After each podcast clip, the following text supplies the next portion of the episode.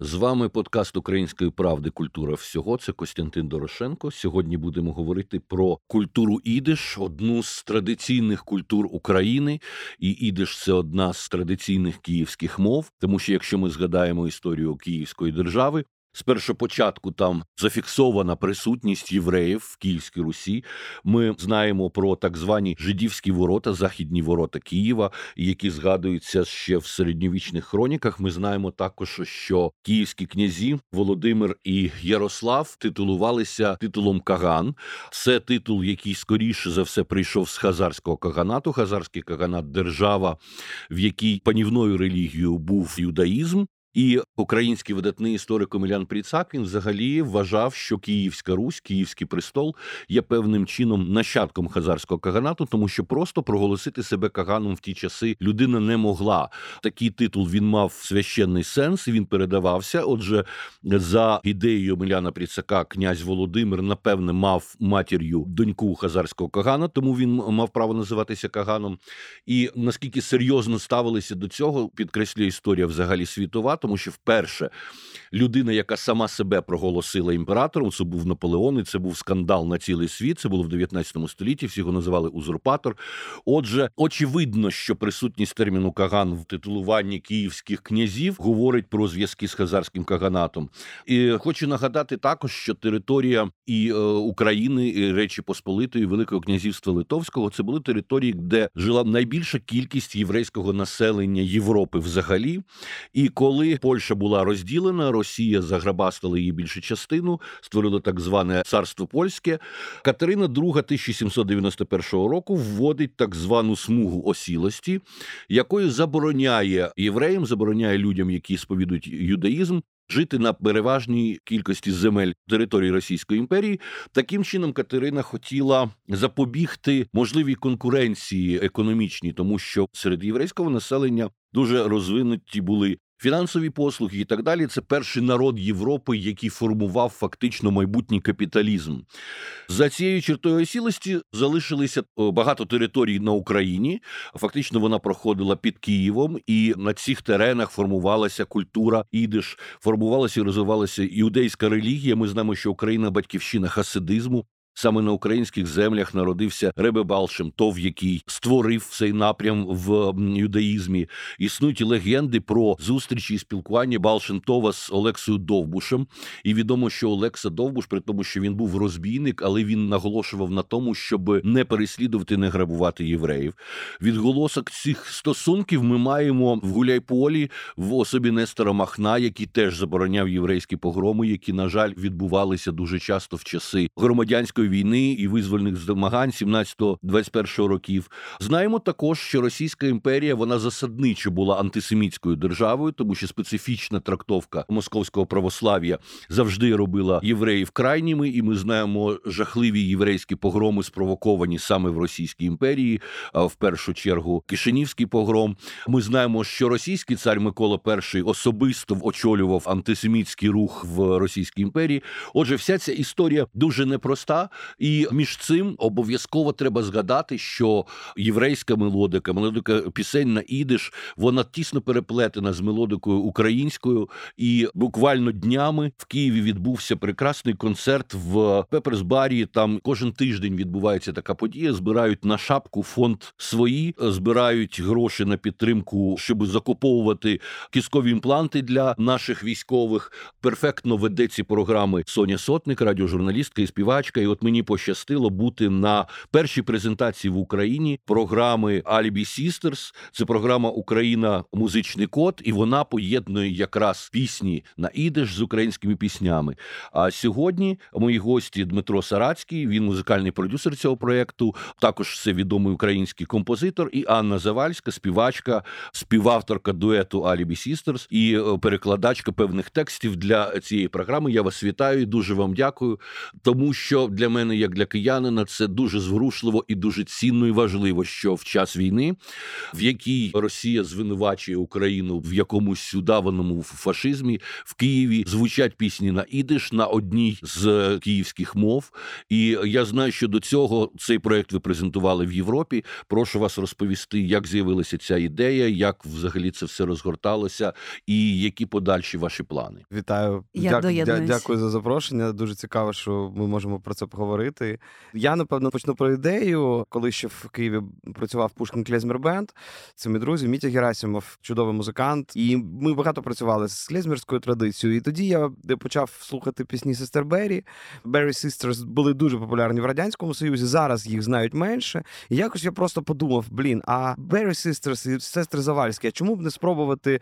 Е, вони ж теж е, співають з дитинства. І чому б не спробувати заспівати декілька пісень е, на їдиш? Вони спочатку... Цікаво, да, да, так що ви перевірили, дізналися історію сестер Беррі. Вона теж виявилася пов'язана з Києвом. Абсолютно, Абсолютно. Да. це взагалі якась містичне таке поєднання і конект. Діма розповідає насправді, як він прийшов до цього проекту, як йому прийшла в голову ця ідея. А в нас вона якось зріла ще дійсно з дитинства, але ніхто не зміг її так артикулювати так добре, як це зробив Діма. Насправді, коли ми співали, і ми так само перетиналися відомими українськими музикантами, серед яких був, до речі, Ян Петрович Табачник, і ось що тоді він нашому батьку казав: дивись на своїх доньок, вони ж абсолютно копія сестер Бері. Ось це такі імпульси, вони ще були з минулого. Це справді так і було. А, Дім, продовжуй. Да, Ну і ми спробували. Ми записали декілька пісень і просто виклали їх у YouTube, і почався якийсь просто скажений фідбек саме від іммігрантів з Америки та Канади і Ізраїлю, батьки, яких виїхали з України, е, дідусі, бабусі, які може самі виїхали. Ми побачили, що люди старшого покоління нам у нас коментарів просто безліч пішло. І ми зрозуміли, що а ну напевно, що ця ідея все ж таки кльова. І ми почали розуміти, що мало просто заспівати пісні не їдеш, треба почати вчити мову, бо дівчата не так. знають її. Вони почали вчити. Ну, ну ми да, не, не да. є носіями цієї мови, носі... але а зараз вже можете читати, бо це ж все ж таки єврейський алфавіт, це з е, написання в іншу сторону. Це складно. І ми почали, крім того, що вивчати ці пісні, робити нові аранжування. Ми почали вивчати єврейську культуру, пов'язану саме з Україною, і зрозуміли, що ця. Частина українського мистецтва, українського побуту, українського життя це ну такі добрячі 30-40% взагалі української ідентичності, які просто е, ну декілька разів намагалися вирізати спочатку так. за часів Російської імперії, потім звичайно Голокост. Потім після Голокосту і фашистських всіх цих подій нацистських почався антисемітський рух вже в радянському союзі і так далі. Тобто, коли національність в принципі євреї була, ну не брали на роботу і і, і таке інше. Тобто так, євреї були обмежені в можливості отримувати вищу освіту в певних вишах, і взагалі антисемітизм радянський він виростає ще з параної Йосифа Сталіна, якому свого часу довелося боротися з представниками більш інтелектуальними, більш розвиненими представниками партії, більше з яких були євреї. Да. Сталін був фактично дійсно параноїдальним антисемітизмом. Ми знаємо цю справу лікарів, так звану, да. яка дала старт антисемітизму в радянському союзі, і, і... справа єврейського антифашистського так. комітету, да, де кого входив Міхоелс, до речі, і да, це страшна, коли діячів мистецтва також репресували. Так, їх свого часу використали для якихось преференцій для радянського союзу. Можна сказати, що невеличка відлига стосовно єврейського питання існувала за Хрущова, хоча він теж дуже в хамський спосіб відповів на трагедію Бабиного Яру, коли сказали, що там загинули тисячі євреїв. Він сказав, що ніяких там немає євреїв, євреїв в Ізраїлі, а тут загинули радянські люди. А Брежнєв, як сталініст, знову ж таки повертався до цих антисемітських підходів, і фактично люди, які робили партійну кар'єру, які робили державну кар'єру в радянському союзі, вони так чи інакше бували заплямовані антисемітизмом. Це правда. От бачите, після такої довершеної історичної справки і занурення у цю тему, ми розуміємо, скільки багато втрачено. І от саме через музику, оскільки ми все життя займаємося музикою, нам ми відчули, що ми можемо повернути певну частину цьому місту, і все взагалі така певна певна наша місія. В якийсь момент ми це відчули. І, до речі, в прес-релізі в нас є дуже така правильна фраза і сентенція щодо того, що ми відчуваємо, що нібито ми повертаємо цю музику додому, звідки вона і походить. І це дуже важливий акцент, тому що, от коли Діма казав про фідбек, так це теж є символічним, тому що дійсно тато сестер Бері мешкав на Подолі. І після перших Да. погромів він виїхав за кордон, він емігрував. Там вже зустрів в Америці маму Естер, маму сестер Бері. До Вона речі, була з Відня, здається, ну Так, з так, з австро-угорських е, євреїв, да, з Австро-Угорщини. І от, до речі, тато є носієм саме цього українського ідиш. Коли ми дивилися, переглядали безліч інтерв'ю старшої сестри Бері, яка розповідала, там вона ділилася спогадами про дитинство. Так, от, до речі, вона ж так само не була носієм мови, вона просто чула і від батьків, і від сусідів. Вони говорили виключно англійською. Так, от тато перевіряв їх вимову, тому що мама примушувала їх записувати тексти, а вони б це вимовляли. І тато якраз мав український київський діалект. От саме цей діалект ми відтворюємо у наших піснях. Тут, до речі, я питав у своєї бабусі, вона народилася в Києві, дивом не, не потрапила до Бабиного Яру. Я питав: а ти не їдеш в Вона каже: Ну я не дуже. Я кажу, а батьки говорили. Вона каже: Ну, коли хотіли, щоб не розуміли, що я кажу, вони переходили на їдиш.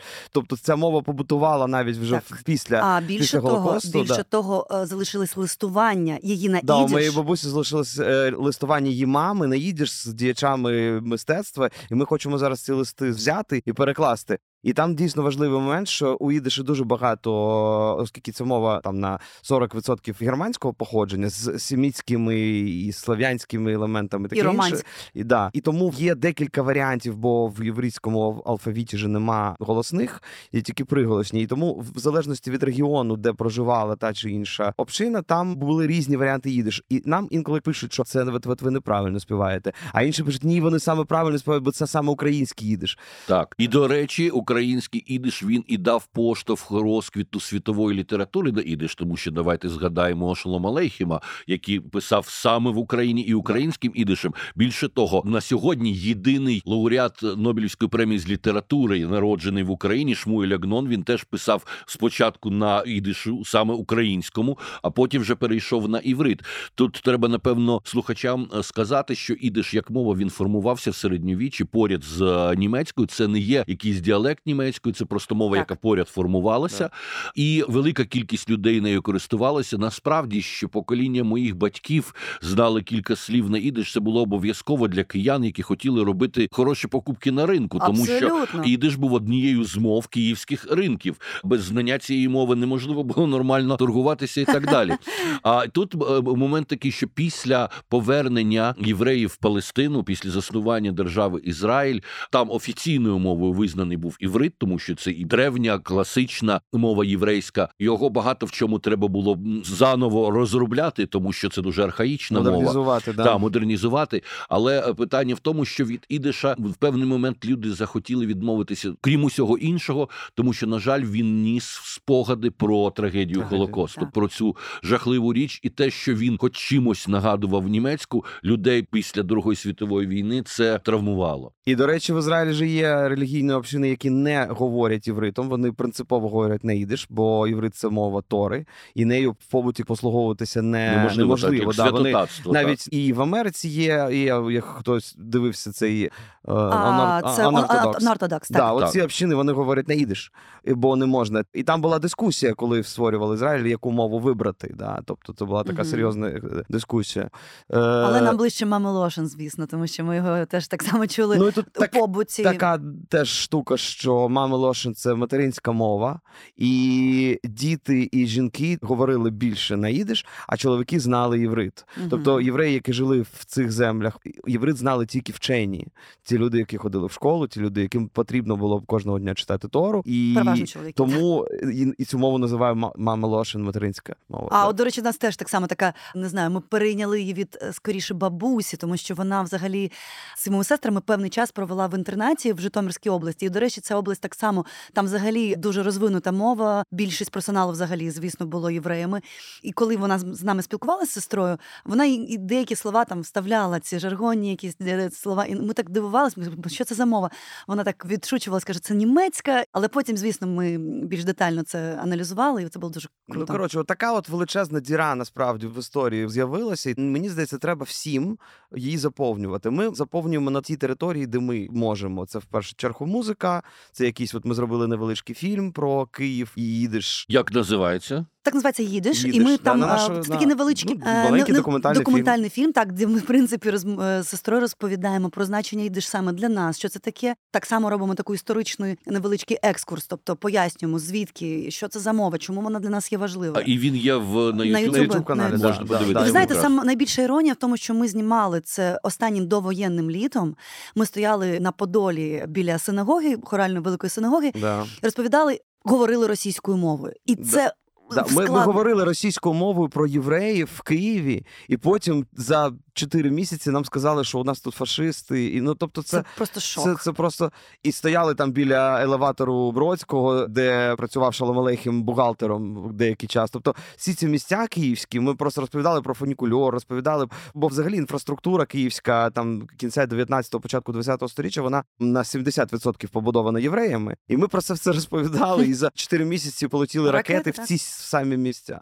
Так, ну і мені здається важливим теж сказати, що абсолютною правду буде сказати, що Україна це батьківщина для європейських євреїв, що Україна це в тому числі єврейська країна, і що євреї це таким чином українці, тому що ми згадували з початку Київської Руси це єдина система, єдина екосистема, єдина етносистема, яка працювала і збагачувала одну одну. І Мені теж здається дуже важливим заповнення цієї страшної пустки, тому що дійсно трагедія Бабиного Яру вона стала жахливою подією для Києва. І, хоча мої предки не були євреями, не загинули там, але я пам'ятаю завжди з яким жахом, з якою невимовною. Ну, це щось було невимовне, як говорили і згадували про це кияни, тому що це фактично ну майже можливо третина мешканців Києва, і це величезний пласт культури, який неможливо безперечно повністю відновити, але ми маємо розуміти, що це існує і нині, і це нас збагачує. І, наприклад, ну, я завдяки своєму другові Дмитру Олійнику, який зробив радіо Червона калина, на якому саме поєднує різні етноси, в тому числі е, українські музикальні, я дізнався, що от хасидські нігуни, релігійні гімни, що частина їх просто співається українською мовою. Да, Я розкажу про це. Тут є два Прошу, моменти так. поєднання. По перше, так е, нігуни це унікальне таке музичне явище, бо кожний кантор, кожен співак, який був в общині, він мав їх ці нігуни імпровізувати, вигадувати. Вони зазвичай були без тексту. На початку, і він просто міг співати, і він мав цю мелодію вигадувати. І оскільки ну не всі були талановиті, і там важлива була умова, що якщо от у цієї общини от такий класний от кантор, він співає такий нігун, а у цієї мають бути ще кращі, і вони не мають копіювати одне одного. Тобто, якщо одну мелодію заспівали, то це вже не Це кльово. був шейм, Да. шеймінг. Що вони брали? Вони почали брати українські народні пісні і співати їх. І таким чином український фольклор потрапив в цю хасидську традицію, потім переїхав в Нью-Йорк, і зараз ми можемо почути на великих таких е, релігійних зустрічах любавичівських хасидів. Да? Вони починають співати пісні українською мовою, не розуміючи жодного слова, але насправді повністю україномовно. І там ми можемо не тільки тексти, ми можемо навіть мелодії українських пісень знайти. Тобто, це унікальний такий і зворотній процес, коли українські пісні. Якщо жили поряд, наприклад, євреї, то українці чули цю музику, вони починали грати на весіллях, а на весіллях дуже часто грали музиканти клейзмери. Вони грали репертуар і на українських весіллях, вони грали репертуар і на єврейських весіллях. І таким чином єврейська музика попадала в українську народну музику. І цей сплав він нерозділимий. Ми, наприклад, зробили одну пісню. От я хотіла Я- сказати Янчику якраз, Подолянчику. Що Да. це ідеальний приклад. Насправді це така наша фантазія, як би українська народна пісня звучала у виконанні клезмерів або на єврейському весіллі, наприклад. І це дійсно українська народна пісня, але в ній такий є цей колорит єврейський, що там просто втриматись не Да, і можна. всі було. думають, що це насправді клезмерська пісня, а ні, це А, українська ну і до речі, ми саме тому ми ще такі робимо експерименти. Ми зробили авторський переклад. Така чудова культуролог Алекс Берг. Вона, до речі, ми з нею ідиш, вивчаємо. І вона зробила просто переклад одного з куплетів, і це вийшло просто бездоганно. Це було просто Так, феєрично. е, е, музичний ряд абсолютно фактично єдиний. А ми свого часу з з директоркою київського видавництва Лауру з Галиною Любчич якось слухали Ніну Матвієнко і потрапили на пісню про те, як вона покохала молодого скрипаля, і чомусь не сталося у них стосунків. І ми подумали, що фактично ну скрипалем то на селі е, українському виступав єврей. і Очевидно, що українська дівчина не могла побратися тоді з євреєм. Можливо, в тому і основа цієї трагедії, цієї неподіленої любові. До речі, да, е, оскільки євреїв часто обмежували в професійній діяльності, тобто були професії, які до це е, до слова мене запитують: а чому от євреїв так не люблять? Чому ці гетто були в Європі? Да? І потім вся ця історія, що євреї е, тільки грошима займалися. Так європейці самі дали поштовх в цьому. Коли їх обмежували в всіх видах діяльності, яких тільки можна було обмежувати, вони почали займатися ростовшичеством, і вони сформували фактично всю європейську і банківську систему. Не вони до цього прийшли, їх до цього спонукали. І така штука з музикантами. Тобто їм не дозволяли то, їм вони тримали шинок, наприклад, і вони займалися музикою. Займалися музикою настільки професійно, що жодні інші музиканти з інших етносів просто не могли настільки професійно цим займатися, бо вони цим займалися все життя. Ну треба тут згадати, що затвердження християнства в європейських державах на початку призводило дійсно до антисемітських поглядів, тому що в середньовіччі це все було достатньо жорстко, релігійне протистояння. Да. Євреї вважалися тими, хто вбив Христа, і це їм постійно з року в рік, зі століття в століття закидалося. З іншого боку, ортодоксальні єврейські рабини вони вважали Христа відступником від юдейської віри, і вони розповідали, що там в аду Христос серед віроотступників вариться в чану з фекаліями. Отже, це були достатньо дикі взаємні звинувачення, і очевидно, таким чином, навіть якщо ми всі читали в дитинстві книжку про Айвенго, де розписані моменти антисемітизму в середньовічній Британії, і так далі, це один з прикладів того, наскільки доктрина релігійна може поділяти е, людей. І Фактично, це використовували Так і і польська шляхта в Речі Посполитій, коли вона фактично стравлювала українців з євреями, і те, що відбувалося в Російській імперії, ми не- не будемо знімати з себе відповідальності, не будемо робити тут вигляд, що українці не доклалися до цих проблем. Ми знаємо, що, наприклад, за часів Богдана Хмельницького, поряд з його визвольною боротьбою, мало місце жахливі переслідування євреїв, жахливі погроми. І донині Богдан Хмельницький вважається одним з ворогів і вбивць для єврейського народу. Були єврейські погроми і в Україні. Вони були за часів визвольних змагань. Симон Петлюра був вбитий єврейським анархістом, якого виправдав суд французький, тому що за Петлюри відбувалися єврейські погроми. Він е, дуже багато писав листів і вимагав від атаманів, щоб вони зупинили єврейські погроми. Петлюра був проти них, але він не зміг їх стримати. І як людина, яка представляла владу, він для багатьох євреїв був теж уособленням цієї трагедії. Отже, історія українців з євреями вона Складна, драматична і складна. складна. Так само, як історія українців і кримських татар, це були і союзи, і ворожнечі, і набіги, і так далі. Я думаю, що сьогодні ми мусимо визнати всі ці помилки. Ми мусимо визнати всі ці трагедії, перепросити за ту кров, яка проливалася, і говорити про те, що сьогодні, на щастя, українці відкидають будь-які подібні підходи і ворожнечі релігійної, і національної, і так далі. Мене дуже тішить, як в Києві згадують постійно те, що тут народилася Голда Меїр, один з найбільш знаменитих видатних прем'єр-міністрок Ізраїлю. І іноді кажуть: ну чого ви причепилися до Голди Меїр? Вона не любила Київ, їй не подобався Київ. Вона про це писала в мемуарах. Ну я думаю, що на щастя, сьогоднішній Київ в 21 столітті це не той Київ початку 20 століття, в якому ще існував там російський імперський антисемітизм, все те, що лякало Голдумеєр. І сьогодні ми, зрештою, можемо справді з гордістю назвати Голдумеєр однією з киянок. Ну я розумію, там тому що я читала біографію, вона просто унікальна особистість, але її нелюбов вона береться від того, що вони просто постійно жебракували. Це були дуже складні умови для життя. Да, Звісно, бідності. вона на Бесарабці, да? А- е, абсолютно вірно. Да? Цей будинок, так до речі, не пам'ятаю, зберігся він чи ні, але вона згадує, як про вона там цитує це як щось дуже з поганим запахом, і дуже тісне, і дуже ну таке вологе постійно. Ну тобто, це середовище, де вона не могла знаходитись фізично, але їй доводилось. Ну і взагалі, якщо ми будемо говорити про там визначних особистостей, ми шукаємо людей, які з України і стали відомими у всьому світі. А це дуже багато насправді євреїв. Ну ми вже називали Шолом-Алейхема, Ми можемо назвати. От мені подобається приклад Луїс Мейер. Один з творців Метро Голдвін Мейер, да, один з творців старого і сучасного Голлівуду, він з Димера, насправді, Київської області. Да? І дуже багато або Гершвін, батьки якого з Одеси. Да, Ну, да, ну, тобто, і це не обов'язково тільки Київ, це буде дуже багато містечок. е, По всій Україні. Да. Бердичів, Умань Так.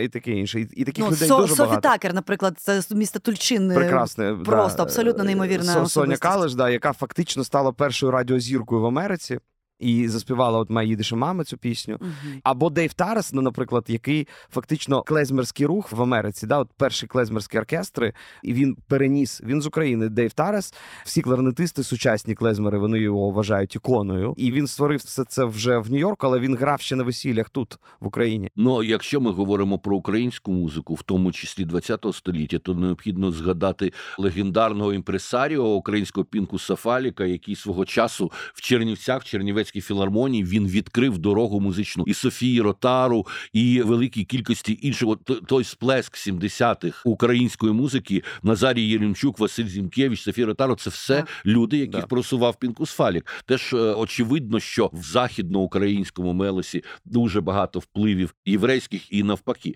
Давайте при цьому згадаємо, як Росія, вже радянщина, фактично намагалася перехопити на себе оцю традицію Мгм. ідишської музики, яка до Росії то не мала жодного стосунку, тому що Так. там була та смуга усілості, куди євреї не могли потрапляти. Тобто там Насправді цього вони там не, не не жили. було. да. так, ну, перше, так, да, звичайно, це Утьосов. Да, який, в принципі, його рідною мовою був ідиш, і в Одесі вони говорили на ідиш, і у нього є пісні. І кажуть, що Сталін любив його пісні на ідиш, коли але він їх не записував. Ну, Сталін любив, і це підтверджує кілька мемуарів. Єдину пісню Сирєцького Кічмана збіжали два уркана. Тому що Сталін і Ворошилов, які замовляли у Тьосову цю пісню, вони теж фактично були урканами. Да, вони, да. вони себе так відчували. Вони сиділи на засланні свої. Да, і звичайно, ця е, традиція одеська кримінальна, вона була дещо романтизована в радянські часи і стала такою частиною. І потім вже в сучасній е, Росії почали знімати ці фільми, там ліквідація, да, і таке інше. І вони почали співати ці одеські пісні на ідіш. І ця така напівкримінальна, напів якась така радянська викривлена одеська, от е, Реальність, насправді, реаль- насправді вона мерзенна, на мій погляд, вона не відповідає дійсності, і вони намагаються це узурпувати навіть зараз. Ну, певним чином дійсності відповідає, тому що більшовики вони співпрацювали з бандитським елементом, коли вони розвалювали імперію. Той самий знаменитий Котовський, він з япончиком, з одним з найбільших бандитів одеських, теж співпрацював. У мене прадідусь Ротштейн, він голив голову під Котовського. Він, до речі, з Ізмаїлу, тобто з тих країв. І да, я знаю, що це була легендарна фігура. Фактично, Котовський очолював ОПГ. Потім Да, він да, вирішив, що він да. буде більшовиком, але насправді це були абсолютно бандитські речі. І отже, сама оця основа сучасної російської любові до блатняка і, і до цієї таборної естетики, вона закладена в самій взагалі більшовицькій революції, тому що вони всі вийшли з цього блатняка. Ну не всі Троцький же з інтелігент, Ну. і він теж, до речі, єврей. Але ми говоримо про те, що перемогло. Троцького ця система видавила. Видавила, да. Все культурне і інтелігентне вона Да. знищила, і залишилося те, з чим ми мали справу 70 років, і що зараз знову на нас суне. Да, да, да. З цим так абсолютно згодні. І е, Одеса не знаю, це теж цікаво вивчати музику Одеси, тому що якщо відкинути, ну я не знаю, от Красавін, наприклад, який заспівав бублічки е, для сам власне для- нього це було зроблено, і прем'єра якої, до речі, відбулася в Гамбрінусі легендарному. Але ми все ж таки намагаємося знайти ті пісні, які, скажімо так, не у цьому прошарку інфополя, а знайти щось ексклюзивне і унікальне. саме Які, про та, е, е, які не потрапили в цей набір Штампів і кліше. Так, Так, так, штампів так, і так. кліше, так. Ну і так, насправді просто ще є така думка, що єврейська культура в Україні це тільки Одеса, а це не так. Це ще й Чернівці, про які ви сказали. Це ще е, Бердичів, Бердичів, це, це Умань, це Чорнобиль. До речі, династія чорнобильських хасидів це найвідоміша династія. Ми про це взагалі нічого. У нас Чорнобиль пов'язаний тільки з атомною станцією. А для багатьох е, релігійних іудеїв Чорнобиль це дуже важливе місце. Сакральний центр. Сакральне, да. Насправді в Україні знятий дуже цікавий фільм документальний, який пов'язаний саме з штетлами території Містечками. Та Міда Штетл, це на ідиш е, Так. так називалися містечка єврейські. І якраз я спробую зараз знайти назву цього фільму. Це молоді українські режисери, які знімали в Чорнобильській зоні перед війною. Звісно, що фактично євреїв там уже не залишилося. Вони майже всі поїхали е, до Ізраїлю, але залишаються спогади про це. Це і е, Поліське тенета називається цей документальний фільм. Mm. Дуже вам раджу. І цікаве змішання цієї історії і чорнобильських хасидів, і моменту переживання виїзду євреїв з цієї території, і де одна трагедія накладається на іншу, і при всьому цьому там залишаються люди, які несуть з собою цю пам'ять про ту так. Україну, якої вже зараз не існує. Взагалі, яка реакція в Європі була на ці ваші концерти? Бо ми знаємо, що Європу теж російська пропаганда обробляла тим, що Україна це там нацисти, бандерівці і так далі. І напевно від українських музикантів не очікували програми на ідиш. За нашим відчуттям, це була дуже тепла зустріч, дуже теплі зустрічі, тому що ми, скажімо так, її представляли для такої більш рафінованої аудиторії. Це були більш такі іміджеві прояви, де ми могли говорити не тільки там співати, а ще ми могли розповідати якісь цікаві факти, е, достукатись ще через текст, тобто до слухача. І це було дуже актуально. І в принципі, ідеш сприймався чудово на рівні з із українською музикою. Більшою мірою, звичайно, ми співали українські пісні, але ну, ми 50-50, да. Тобто ми насправді про все це говорили. Ми говорили, що оці пісні не їдеш. Ви можливо їх знаєте, але вони вони не з Нью-Йорку. Вони з України. Так, тобто ми да, і це і це, це викликало акценти. подив. А потім, коли ми грали пісні от українську і фрагмент тексту не їдеш або е, навпаки, все дивували. А ми завжди намагалися трішки розповідати. Ми не просто граємо пісні, ми трішки розповідаємо. От ми трішки хочемо говорити про історію, і що цікаво, нас в Європі реально постійно слухають. Слухають. Да, бо, На відміну від, наприклад, ну, дуже часто України, де просто треба вилити музику і там стрес через танець, пісню. Але от я б хотіла згадати про один дуже цікавий концерт, тому що минулого літа ми виступили на єврейському міжнародному фестивалі фестивалі у Кракові, і ми да. дуже хвилювалися, тому що ну ви уявляєте собі відповідальність. Так, ми українки е, з єврейським корінням, з єврейською програмою співаємо у Галіція Jewish Museum. І це був такий невеликий зал, але серед аудиторії були декілька дуже цікавих особистостей. Наприклад, була така жінка, її звали Ада, якщо я не помиляюсь, пані Ада, і її мама, на жаль, загинула у концтаборі. І коли ми співали «Їдіші мама, Пані Ада просто плакала і сказала, що я знала, що моя мама зараз мене чула. Тобто, ми ще спілкуємося з такими людьми. і Для нас це неймовірне е, значення має для нас особисто. Як буде розвиватися програма? Чи ви підбираєте якісь нові музичні твори, де ви їх знаходите? Ну, ми багато серфимо, шукаємо зараз. Дякувати Богові, викладають багато архівних матеріалів, записів, яких ніколи не було. Треба було тільки платівки знаходити. Ми знаходимо цікаві пісні. Ми робимо нові аранжування, і ми розвиваємося в двох напрямках. Ми робимо ідишську програму, і не тільки ми думаємо зараз декілька пісень ще на євріті зробити. Тобто це єврейська програма, і ми ще цікавимось українською естрадою 50-х, 60-х років. Це наш інший такий фетіш, який ми зараз теж будемо. Е, ну і це, до речі, дуже поєднується з творчістю сестер Бері. Візуально, естетично, це абсолютно це дуже схожа штука. Там теж кладість е, музики, яку радянські аганьки не дуже любили крутити, а потім про неї взагалі забули. А виявляється, що там безліч фантастично Шедеврів. красивих пісень, чудових артистів, чудових композиторів. І зараз настав час це все віднаходити. Це наша інша така інший вектор. От ми будемо в цих двох векторах працювати. І третій момент ми зараз шукаємо насправді якесь фондування для того, щоб зробити такі фільми, як ми зробили про Київ і євреїв у Києві, про міста інші українські. Ми хочемо поїздити, познімати, бо реально пишуть: а зробіть про Бердичів, а зробіть, будь ласка, бо от у мене бабуся звідти. І люди, ну ми відчуваємо в цьому потребу, і ми хочемо зробити таку документальну ще науково документальну роботу, да, і поговорити про інші міста і містечка українські пов'язані з єврейським життям. У вас є дуже цікаві пісні, крім відомих мелодій, парадоксальна про Джанкой. О, Розкажіть, де ви її знайшли, тому що це, я так розумію, пісня, напевно, не може народна, я не знаю, чи є в неї автор, але того часу, як і наше розстрільне відродження, коли існувала серед національної інтелігенції української, єврейської, тут певна віра, перемогу революції, в да. колгоспи і так далі. І там в ті пісні звучать і касілки, малатілки, і при цьому Джанкой цікаво, як ви її знайшли. Ну тут, по-перше, да, я почув в репертуарі групи Клизматікс чудові музиканти, володарі Греммі. Вони грали цю пісню. Мені дуже зацікавило, чому з Жанкой. Я почав шукати, і так ми зрозуміли, що ця пісня відносить нас до часів колективізації, і була й одна із ідей насправді, куди подіти євреїв. А в радянській і російській імперії завжди була ідея, якісь народи кудись треба обов'язково перемістити. Це просто у них національний вид. Да, да. Це до речі, ви абсолютно З цього взагалі починається російський імперіалізм, коли цар Іван III захоплює Новгород, і новгородці давали йому зрозуміти, що не будуть його слухати. Вони звикли до республіки, до віча. Він робить дві речі: спеціально з Новгороду знімають дзвон вічовий, який збирав людей Мгм. до віча. Його відвозять до Москви, і виселяють людей і заселяють туди тих, хто лояльний Іванові III. І так далі Росія продовжувала всюди, в Казані, в Астрахані, так аж до депортації кримських татар.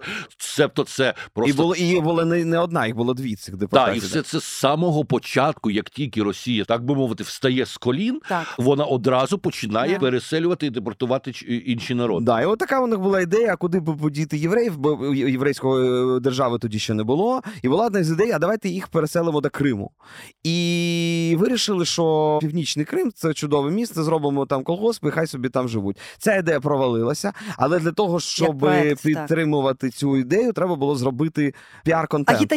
Агітаційні якісь да, такі да, проекти. Да. Бо насправді цей піар-контент робився і щодо українського, і взагалі в радянському союзі оці ці ансамблі народних інструментів, ансамблі пісні і пляски національні. Їх створювала радянська влада для того, щоб от хай у них там буде. Да? Бо Так, це так звана е, програма корінізації. О, так. От і ця пісня, вона насправді як документ історичний, це як рекламний ход. Про те, що от євреям дуже класно.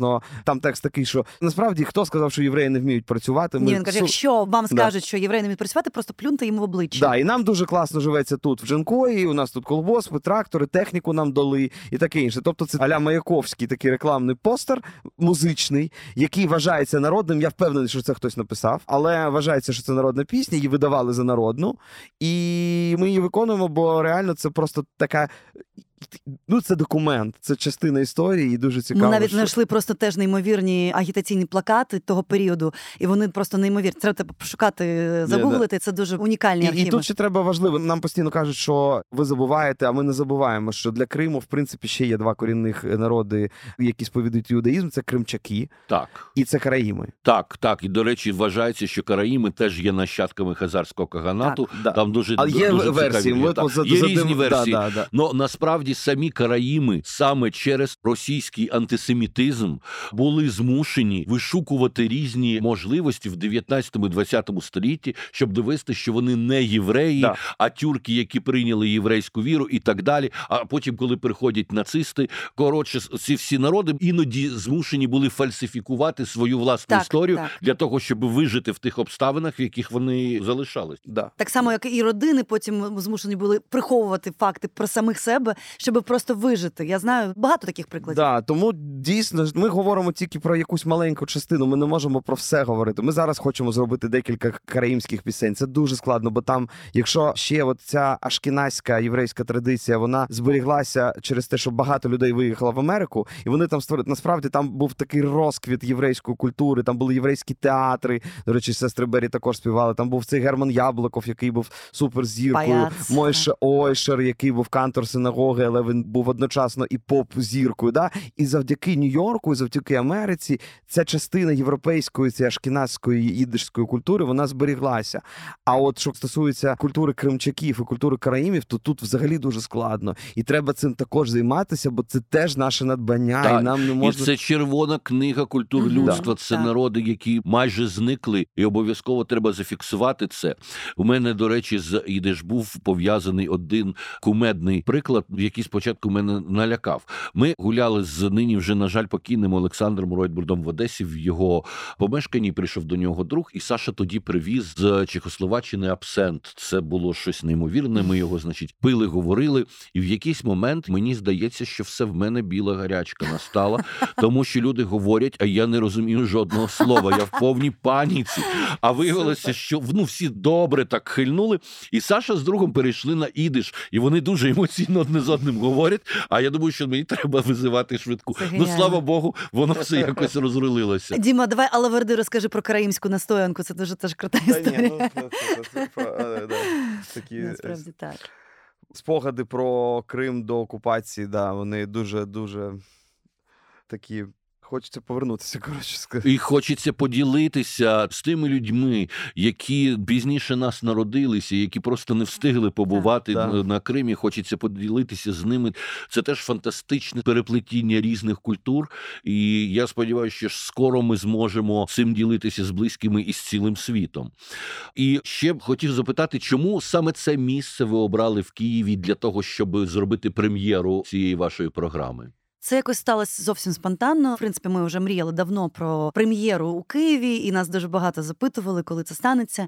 І просто так вийшло, що Соня особисто написала мені, сказала: якщо не запитаю, не дізнаюсь відповіді. Отак все і склалося. Вона сказала, що в червні є можливість виступити, якщо ми не проти.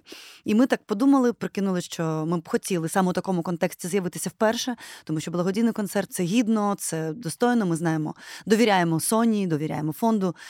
Да. І... Ми насправді ще готуємо таку більш велику презентацію цієї програми вже восени, але це буде. Я поки не можу це анонсувати, бо це буде такий досить серйозний проект. Він буде частиною великого культурного проекту іншого. І ми там будемо це вже робити в такому більш театралізованому вигляді. Але тут просто привід дуже важливий. Ми вирішили, що ми не можемо відмовлятися від такої акції. Так, ви знаєте, це захід був дуже природний. Це дуже був природний вхід в те, чим Київ насправді зараз живе, бо всі різні шоу це важливо і прекрасно. Але коли йдеться про справжню підтримку тих людей, які захищають нас зараз у війську, це абсолютно щирий такий людський правильний момент. Мені приємно згадати, що 107 тисяч 110 так, гривень так. зібрали 230 доларів. Та і там е, навіть шекелі. Так, навіть навіть були шекелі. І, і Соня сказала, до речі, що в залі було дуже багато військових у цивільному. Так, так. І їм дуже сподобалось. Ми бачили цей відгук від людей. Да, і ми не я просто не знав, що там багато військових у цивільному. Знаєте, просто от дійсно я б це... хотіла сказати дуже важливу річ, що зараз чомусь існує така думка, що військовим потрібно ну якось переключатися, і це має бути переважно легка поп-музика, яка просто відволікає від складної реальності. І ми дійсно боялися там вантажити сенсами або чимось складним. А виявилось навпаки, що саме така музика якось підняла їх дух дух, і це відчувалось просто в залі. Ну, і взагалі, це ж у наших сусідів там військові це здебільшого декласовані елементи, да, ЗК та, та, та інше. У нас же військові це багато інтелігенції. Ну тобто, коли ми, наприклад, робили альбом цей ДНК народних пісень, от я робив взимку. Ми це ж теж робили для військових, бо військові кажуть, «Ну, нема народних пісень в нормальних якісних обробках. Все якесь під дешевий синтезатор. Якщо хочеш послухати, а вони на фронті хочуть слухати народну пісню українську. Ну а вони звикли слухати джаз, а вони звикли слухати якісну музику. А нема. Тому ми теж зробили такий проект. І, до речі, Алібі теж робили. У нас був альбом Алібі Фольк в 12-му році, який вийшов українських народних пісень в, в обробках. Тобто, ми ну, просто передчасно це да. зробили. Ще не було запиту взагалі такого. І тому, коли інколи я дуже рідко зустрічаю там в коментарях якісь закиди, типу, а чому ви співали взагалі попсу? А ми казали, ну слухайте, ми да. з дитинства займаємося фольклором. В 12 році ми випустили альбом, і вам було абсолютно пофіг взагалі і на цю мову, і на взагалі на нашу культуру. Ну, коли це не було трендом. Знаєте, ця наша розмова нагадала нагадали мені пост, який з'явився на самому початку війни, і це написала в Фейсбуці Марія Максакова. Колись російська співачка оперна, а нині українська. Вона з 17-го року живе в Україні і зараз залишається тут. І вона написала, що зараз люди з двома вищими освітами змушені воювати з людьми з двома судимостями. Да. І це різниця Геніально. між Україною і Росією, між тим, хто зіткнувся на цьому фронті. Це так. Отже, нові фільми нові концерти. Я сподіваюся, що концерт більш розширений театралізований буде ще цього року. Цього року так, буде обов'язково року. вже восени. Ну і таке питання нескромне. Велика кількість українських музикантів, митців виїхали за кордон і там продовжують існувати. І дійсно, я зовсім не хочу якось применшувати їхнього внеску в просування української культури. Це дуже важливо, щоб люди розуміли, хто ми і що ми. А ви все таки повернулися і повернулися з дітьми. Як от чому не боїтеся? Я думаю, що ну вас би зрозуміли, якби ви залишилися в Європі. Ми б самі себе не зрозуміли. Я навіть якось віршем відрефлексувала цю тему певною мірою. Але ну, по-перше, чоловіки нікуди не виїжджали. Ми з Дмитром ну, тільки з, концерт, з концертами виїжджали. А вони постійно були тут. Наші батьки тут, наша сім'я, наше коріння взагалі всі тут. Тому, коли перший період було страшно і не зрозуміло, що відбувається, дійсно був сенс вивести дітей. А потім деякий час мій син навчався у британській школі, і все було б добре, якби я не розуміла одного, що енергетично я не маю права насичувати іншу країну я там просто себе не відчуваю взагалі. Тобто ці ризики знаходитись тут під час війни мене лякають набагато менше, ніж повна втрата себе, свого коріння, своєї історії. І це справді так і є. Гарно дякую, дякую за цю розмову. І ми в подарунок нашим слухачам на останок цієї програми поставимо пісню, яку всі знають під назвою Шар Голубой. І може ви кілька слів скажете перед цим, що це насправді за пісня. Взагалі, це пісня, яку співала нам наша бабуся Віра, це мама нашого тата. І ми пам'ятаємо, що по платівкам, і взагалі, як ми переодягалися у якісь там буа з шафи діставали. Ці спогади дійсно вони дуже живі навіть тепер. Але так, ми її знаємо іншою мовою. Так, а насправді «Віз Гесела» пісня, яка пов'язана з історією трагедії з Голокостом, бо і, і, і дуже перекликається з сьогоднішньою історією України, бо це повернення людини в місто де більше нема того життя, яке він там залишив. Хлопець повертається на вулицю, хлопець повертається в дім. Дім є, вулиця є, а людей, які там жили, більше немає, ніколи не буде.